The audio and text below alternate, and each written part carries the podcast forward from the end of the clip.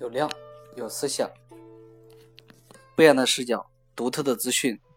这里不是道听途说，这里不是大众思想，这里是职业规划自己的讲堂。Hello，大家好，欢迎大家来到职业生涯规划发展讲堂，我是大家的老朋友 Peter 老师。很高兴呢，今天来跟大家分享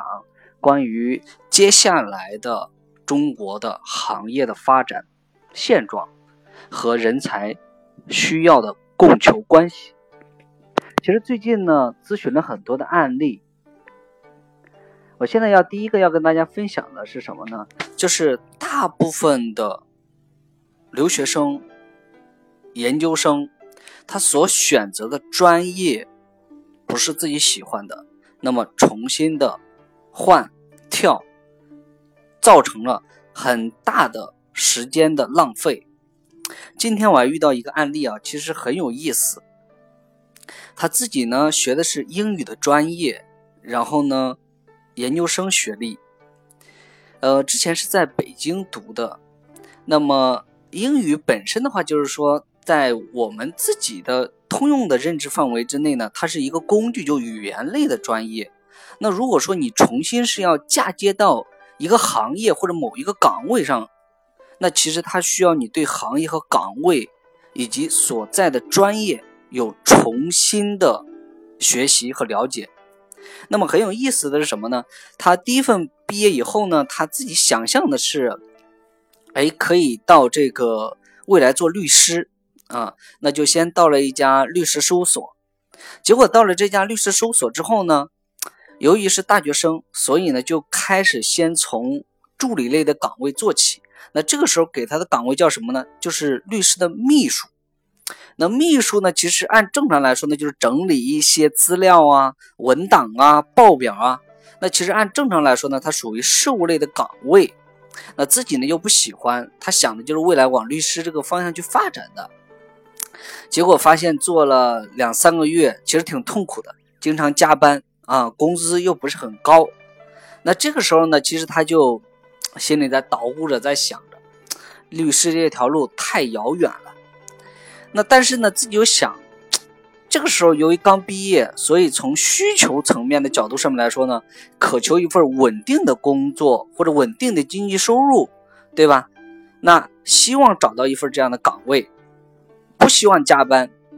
这是目前大部分的这个毕业生啊所存在的一个问题。就是又没有什么样的能力，但是又不喜欢去付出，又不想要去加班，就是这种承受压力的能力很弱。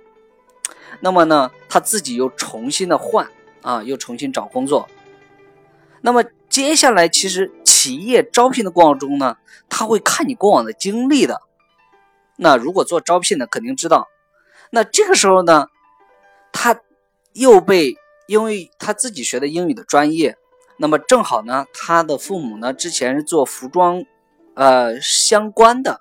啊，他对其他行业不是很了解。那么你看，就是在他自我的认知范围内呢，他就觉得，哎，未来想要当一个服装设计师，但是他自己呢又没有相关的一些经验，也没有能力。那服装设计师呢，其实如果从服装设计师这样的一个岗位来说，他所需要要求的天赋是什么呢？就是他要对美。空间感、设计感对层次的理解，你对色彩搭配呀，那简单的上升到技能的层面来说呢，你要对 CAD 打板制衣啊，对吧？然后这些 Photoshop 呀，这些具体的这些设计的软件你是要懂的。另外一个呢，操作层面设计服装打板上面你是要会的。那么剪裁，对吧？量体，那这些具体的都是要学的。那本身你看花了又是本科的时间，呃，研究生的时间都是在学一些通用类的专业，那所以这个时候呢又不是自己喜欢的，那自己又想要到做服装设计师，但是你一下子转，他又不想从助理类的岗位做，那这个时候就很难。那这个时候呢就应聘了一家什么机构呢？啊，就应聘了，因为自己学的英语，就应聘了一家外资企业，啊。就是好歹这个还是有一点加分项的，呃，应聘了之前呢，企业考虑他呢又做过呃律师的这个秘书，对吧？那这个时候呢，正好呃法务部在招助理，就把他，他就到了这种奢侈品品牌啊，就去做了这个法务部的助理。但是在做了两三个月以后呢，就是发现自己其实还是挺懵懵懂懂的，还是不喜欢，因为这个法务部呢，总共就五个人啊，这个总就是领导呢也就三十来岁，其他呢都都跟他年龄差不多。那自己又想啊要跳，那这个时候呢就想，呃，如果说一下子跳到这个服装设计师呢，肯定也比较难，所以呢自己的想法就是说，呃，先找到一份稳定的工作啊，花时间去学习。但是你想象一下。那他自己呢，每天还要加班啊，有的时候呢，偶尔还要出差，那你哪有时间去学呢？其实人生的时间呢，就是这么去荒废的。就是一个是你有想要的目标，想要的兴趣爱好，其实他自己有很多的兴趣，但是真正的我们要去了解的，从兴趣到乐趣到志趣，你真正把它当做到一个职业，它其实是需要有很多的维度去完成的，中间有很多的。时间的沉淀和技能的学习，包括知识的储备的，所以你看，在他的这样的一个迷茫的过程中，就是由于自我的认知，就是说对岗位的了解啊，胜任力的了解是不了解的，以及对自己的兴趣爱好、价值观也是不了解的，所以呢，就导致了怎么去规划自己，其实是懵懵懂懂的。那么现在已经二十七岁了，马上过完年就二十八岁了。那么按照我们正常的职业的探索的。时间是从十八岁参与工作到二十四岁，就是十八岁二十四岁之间呢，是是探索阶段的。这个时候你去换工作啊、跳槽啊，都很正常。那么一般呢，就是我们在二十五岁呢，就要开始逐步确立，就确立一个行业，确立一个岗位。二十五岁到三十岁之间去形成自己的核心竞争力的。为什么呢？因为在三十一岁的时候呢，人就进入安定阶段了，就是要有稳定的薪酬啊，稳定的工作任务啊，对吧？稳定的职务目标啊。那么，因为大部分的人在二十七八岁的时候呢，就考虑到适婚年龄了。那你在三十岁有可能就已经成家立业了。那尤其是像女士的话，你有可能要考虑生孩子，对吧？那如果生了孩子以后，如果说前期你在这三十岁之前你没有形成自己的核心竞争力，那么你如果生了孩子，你孩子在一到三岁之间你是要陪伴的，差不多在最少是一岁你是要完全陪伴他的，因为这个时候是孩子安全感的建立的阶段的。所以如果父母不在旁边陪伴，那么孩子的安全感就稍微弱一点。如果他有可能长期还有分离焦虑，那这一种心理上的问题啊就有可能会产生。那对于未来孩子的发展也有很大的影响，所以他的课题就没有完成。所以呢，作为父母的呢，那你自己前期的商业价值又没有储备，所以很多的这个职场妈妈重返职场的时候，就会遇到很多的问题，就是高不成低不就啊，这个很高的职务也做不了，那么低的工作呢又不想做，但是这个时候就会陷入一种很尴尬的窘地。如果说你找的一个老公，他自己也不能完全养活你的家庭的话，还需要你。重新重返这个职场去养活你家庭的话，所以呢，你子女教育的问题其实也是很大的问题，因为现在孩子教育啊，其实费用这块的支出也是蛮大的，所以中国人其实相对来说生活的还是很不容易的啊，可以理解。就是所以越贫穷，就是你陷入了这样的一个局里面，所以你就是越来越穷啊，就是你的生活就是越来越。窘迫，所以这是一个局，这是一个循环，所以要打破这个循环，就是在你自己这一代，在你自身这个角度上面来说，就要尽快解决这样的一个职业问题，啊，这是一类的大学生这一类的。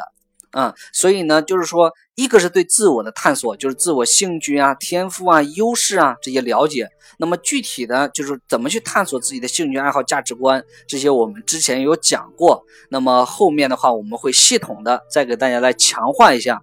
那么另外一个呢，对行业的了解这个板块呢，一个方式呢就是通过学习，还有一个的话就是说，一定是啊要跟这种。专家去交流啊，就是学一些相关的一些经验呢，跟专家去交流啊，或者做一个专业的咨询呢。其实这个投资呢，其实半个月的工资或者一个月的工资啊，其实还是，呃，大部分人还是蛮能接受的。所以呢，这个价值换算啊，我相信每个人可以去换算一下。啊，因为人生你必定要面对的这样的一个职业的课题啊，该有的年龄阶段一定要去完成的。那么还有一个案例，我讲一下，就是最近啊啊，就是呃，在他这个案例上，就刚才这个大学生的这个案例上呢，我给大家的专业是呃，专业建议是你要要想学。呃，这个尤其是上升到研究生的这样的一个中国的教育呢，是本科的教育是通才的教育，专科的教育是专才的教育，呃，研究生的能力呢又没有博士生的你研究能力强，所以呢，就是说在选择这种呃专业上，一定要选择这种针对性比较强的，啊，针对性比较强的。如果说你学的是一种通用类的学科，那么一定是要去呃关注一下未来的行业和岗位的定位。啊，这个是要尽快去解决的。如果说你选择的又是通用类的学科，呃，不把行业和岗位的这个上面去界定清楚的话，所以你的试错成本会很大啊。所以在这个过程中的话，就是也是给现在的大学生的一个建议啊。比如说专业类的，就比如说你直接学医生啊，学法律啊，学财务啊，对吧？啊，学这种呃这种呃 IT 的这种呃设计啊，对吧？服装设计啊，这种针对性的这种。呃，老师啊，对吧？这种针对性的这种这种职业的话，那有可能你你考虑的这种维度就不用嗯太多。所以呢，就是说还是通用类的一定要去考虑好的。那么接下来一个案例呢，就是说嗯讲一下，呃，最近有一个四十八岁的嗯服装行业的，就是做这种嗯商品管理的，就是商品企划的。那本身的话，其实服装型企业就制造型企业呢，目前面临着下行。啊，就是经济本身随着劳动力成本的增加呀，服装同质化的这个就是嗯同质化严重啊，所以再加上这个成本的增加啊，就是很多制造型企业呢现在就已经啊撤离中国，就向这种低劳动力的国家去转移。那么他自己呢本身这家企业呢在零三年之前呢做的是很好的，后面呢随着这种互联网经济的发展啊，电商的发展，那么其实。传统型的企业呢，其实遇到很大的冲击，再加上本身他们的行业属处在一个下行的阶段，那么自己呢，在前期的这个商业价值呢，啊，就被被迫啊，它是被迫的，由企业倒闭，被迫的下岗。但是呢，这个时候呢，他学历有没有去提升？之前是专科。对吧？虽然也做了十几二十年的这个商品管理，啊，也很懂，对吧？但是现在呢，就是零售商和供应商是无缝对接的，去掉中间环节，你之前的这种服装发布啊、设计啊、商品策划呀、企划呀，这中间的一些很多的这种呃技能呢，都用不上了。所以这个时候呢，他被迫下岗，其实也很痛苦的。那针对这样的一些人呢，我要就是你如果。你一旦发现自己现在所处的是制造型的行业，企业呢现在或者是行业经济下行啊，在这样的一个环境里面，尤其是电子类的呀，啊这种呃这种这种还有这种五金之类的呀，就是钢铁之类、煤炭之类的企业，就是产能过剩的这些企业啊，包括这种呃就是服装制造型的这种食品食品加工型的这种企业。啊，一定，因为它属于传统型的企业、加工型的企业的，就是现在，呃，一定要去考虑自己未来要多一门技能。所以呢，现在也是斜杠青年的这种发发展，也是这类行业人才现在出来最多的。所以呢，大家要考虑，就是你的新的技能啊，在这个阶段一定要去储备啊。人无远虑，必有近忧。所以呢，这是给这一类企业的就是建议。啊，在的这个人员，当然没有在的，就是大学生呢。就是现在在选择专业的过程中呢，一定要去根据行业的趋势。所以待会儿我会给大家来讲一下，当前的就是嗯什么样的行业诉诉求人才量是最大的，需求量是最大的。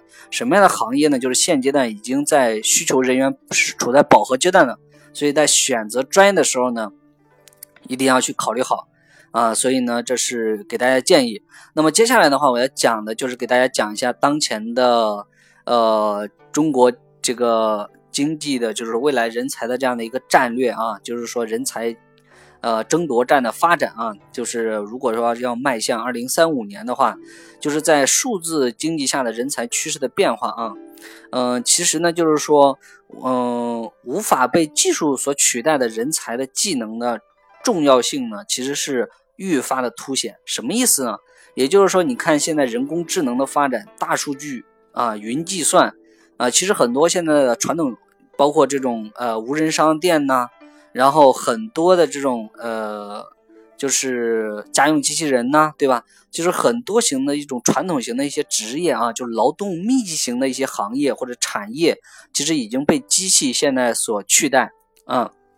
所以呢，就是说，在这个过程中呢，要去考虑一下自己的职业的发展啊。劳动力市场呢，就是说素质人才的结构呢，就是短缺，就是制约了中国现阶段的这个经济的发展啊。就其次呢，是呃，目前各个组织之间、企业之间加剧了这个人才的这个争夺战啊。其实目前呢，尤其是对这种高阶的稀缺的数字化人才。跨界人才的这种旺盛的需求啊，现在是在加剧的。那么目前的话，就是九零后、九五后新生代的这样的一个就是职场主力军呢，就是这一代人呢，他们有很强的这个个性的特征，然后呢，以及对呃这种就业的文化呢、价值观呢，对于这种传统企业的人才的管理模式。啊，提出了更大的一个挑战，所以这也是当前这个传统型企业在面临的一个人才管理上的瓶颈。所以呢，就是我相信现在经济也不是很好做，所以的管理上呢也遇到了很大的这种挑战。那么，目前劳动力市场的这样的一个高素质人才的稀缺呢，就是从存量上看呢，就是目前中国呢高新技术人才呢只占整个劳动力市场的百分之四。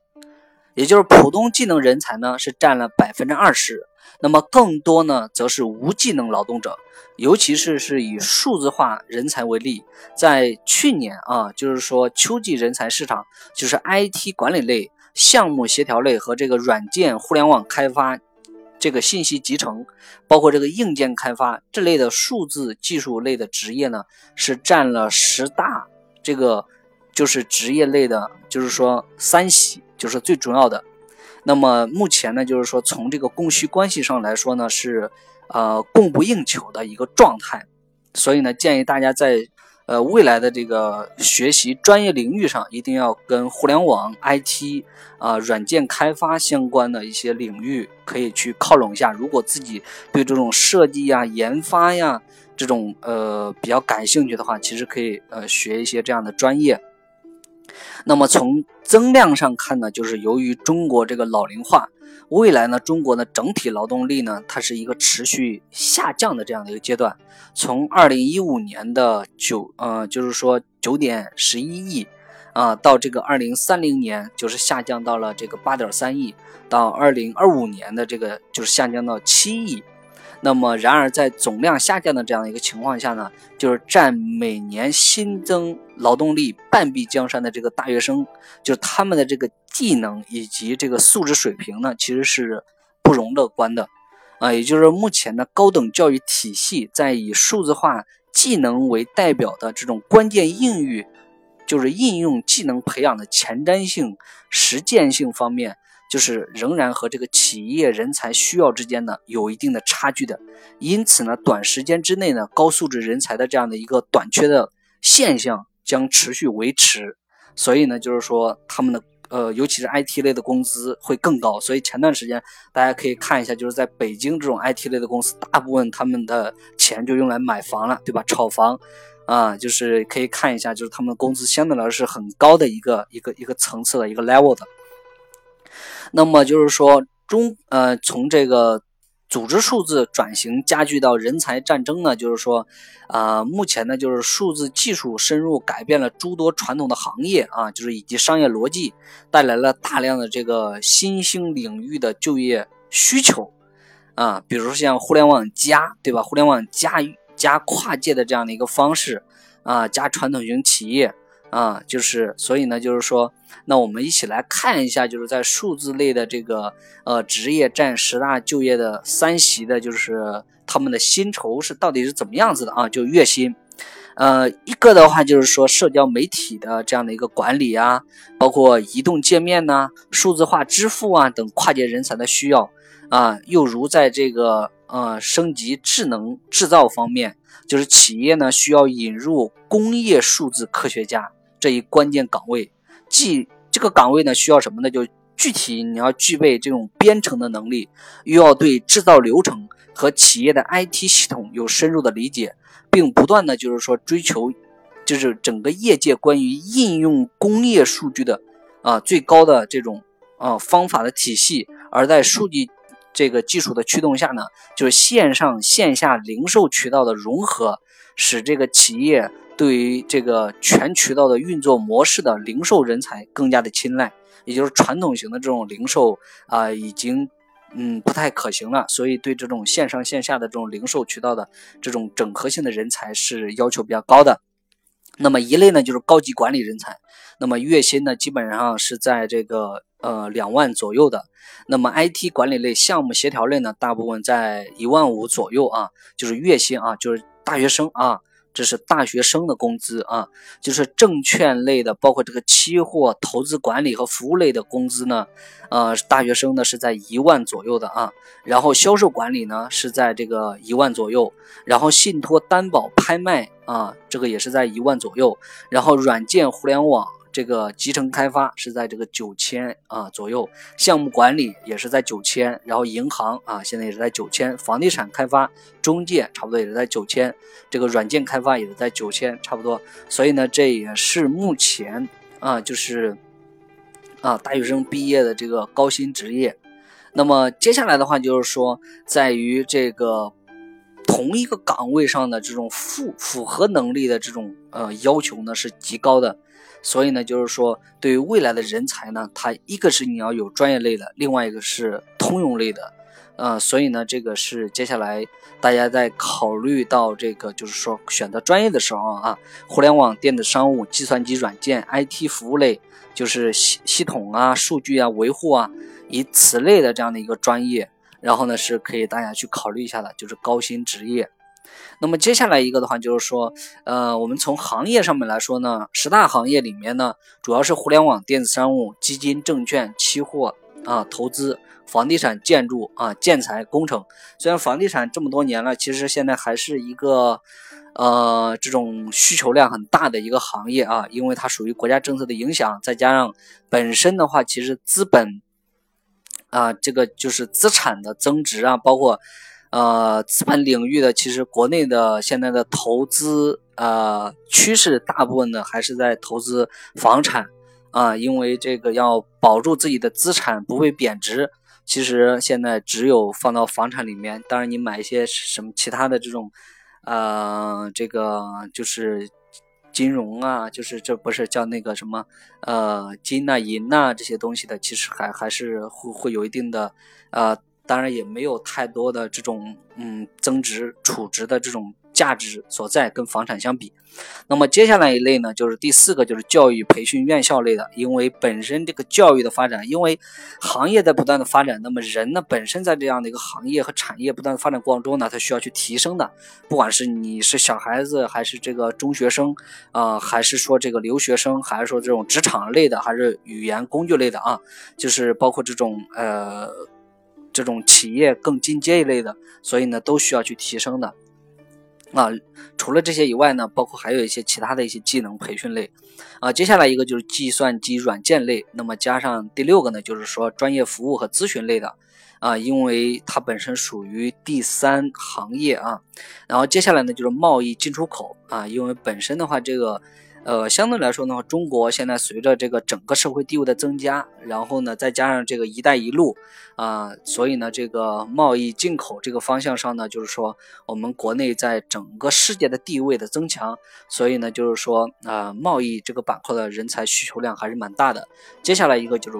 呃，快销。啊，快消品行业，因为本身属于传统型的行业，但是对于这种低端的人才的需要，或者是也是在一个加剧的过程当中。然后接下来就是媒体出版文化业，那第十个就是 IT 服务业，当然这个是没有具体的排名啊，就是这十大行业。然后在岗位需求上呢，第一个的话是销售业务，啊，就是对这种销售人才的渴求程度还是蛮高的。另外一个呢，就是说。呃，行政后后台和文秘，就这种呃固定类的岗位。然后接下来一个就是软件互联网开发集成的。然后接下来就是销销售管理。第五个就是财务审计。第六个就是客服售前售后。那么第七个就是教育培训。第八个就是人力资源。第九个就是市场。第十个就是互联网产品运营管理的。啊，所以这是需求量最多的呃这样的一个十个职业，所以呢，就是说。嗯，大家在选择这个就是呃岗位相相关的话啊，当然还有这种医药啊，就是这个里面没有统计啊，就是从医药、生物科技啊，就是大健康行业，这也是未来的一个趋势。所以呢，在这种高端人才的这个需求上来说呢，呃，也是未来的话有很大的这个需求量的。所以大家在选择行业上呢，一定要根据这个社会的趋势啊。然后接下来的话就是说，这是在行业上面来说，所以呢，就是说，呃，在整个跳槽的角度上面来说呢，啊，目前的话是。因为 IT、通讯、电子、互联网类的公司呢，九零后比较多。其他的行业像房地产呐、能源呐、矿业呀、汽车呀，包括这种贸易啊、金融业啊、交通运输啊，包括这些商业服务啊，还有一些文化传媒类的公司，农林呐、什么非非盈利机构啊，或者文化教育啊、工艺品呐，基本上都是八零后啊。呃，比如说像这个，就是嗯，八零后居多一些啊。呃，就是目前的话，相对来说的话，像，呃，农林啊，这是六零后的人会多一些，然后政府机关啊，差不多也是六零后啊，文化体育差不多也是呃六零后的人啊，然后也有七零后的啊，房产呢，差不多就是八零后会多一些，能源啊，八零后多一些，啊，汽车制造呢也是八零后啊，八零后跟这个七零后交替。然后 IT，啊，大部分呢是也有这种呃六零七零的，有九零的，啊，所以基本上的话就是说，呃，从这个就是，嗯，目前的话就是说，呃，大部分的自由职业者的占比呢，呃，就是八五后的居多啊，就是说这种啊创业呀，然后就是斜杠青年呐，因为本身的话就是说像九零后啊，他们想要的一种。呃，这种工作的氛围呢是比较安稳，呃，不是不是安稳，就是空间感的移动办公啊，弹性工作制啊，就是可以激发他们的就是具体的这种呃呃价值观啊，就是符合他们呆板的这种组织文化啊，包括就是说没有什么。提升啊，学习呀，对于他们的这种价值观是不太符合的，所以呢，呃，现在企业文化的这个就是培训呐，这种也是包括这种文化的建设呀，也是比较重要的。啊。所以现在的话，就是说，也是呃，大部分现在的企业呢，就是对于这种开放性、宽松的企业文化呢，呃，基本上就是在 IT 类、互联网类的这种企业啊，你看他们上班基本上不用打卡，对吧？然后呢，就是说自由的上下班。然后呢，员工呢，就是呃，尤其是像这种京东啊，像阿里巴巴，啊像这种大型的这种百度啊，他们都会给自己建立自己的这个学校，对吧？给员工提供这个就是所有的呃休闲呐，然后娱乐呀、生活呀，嗯，像小米啊，给自己的员工买房，对吧？自己建立房产。给自己的员工分配房房子，其实他们在这种文化上做到的是相当的人性化的。所以呢，就是说，嗯，传统型的企业呢也在寻求着改变啊。就是从去年的这个行业需求上面来说呢，就是说，呃，金融类的需求呢是实际签约啊人数是超了这个本来的需求的，啊，包括这个工业制造型的呢，其实汽车行业啊。就是实际签约的呢，人数也是在增加的。本身呢，就是说期望就业的行业呢，人数是比较少的啊。就是说，再加上房地产的、贸易的，啊，所以呢，这是这几大行业。所以呢，接下来的话就是说，呃，我今天跟大家分享呢，就简单分享到这里，分享了一些行业的发展啊，包括人才的这个需要。所以在岗位上来说呢，接下来我们会专门抽时间专门来讲。啊，你你你在不同类型的企业里面，你你比如说你做的这个岗位，它属于核心部门还是边缘部门，其实很重要的啊。所以呢，一定要去根据结合自己的天赋优势啊。那么下一期的话，我们有可能会来讲一些跳槽啊，或者如何转型啊，然后如何这个就是提升自己的商业价值啊。到时候我们会来讲这样的一些主题，然后感兴趣的这个朋友呢，就是可以关注一下。啊，关注一下。呃，另外呢，就是说也很感谢呃这么长时间呃很多朋友的支持啊，就是有的也加了我的就是 QQ 啊、微信呐，也也有在聊，也有的成为好朋友。那其实很开心在这认识到大家。然后如果想要加的话，就是二五幺五八四四六九零。啊，二五幺五八四四六九零，然后备注一下在喜马拉雅上。好的，然后今天这样的一个分享就到此结束，希望给大家有一些启发和帮助。好，谢谢大家。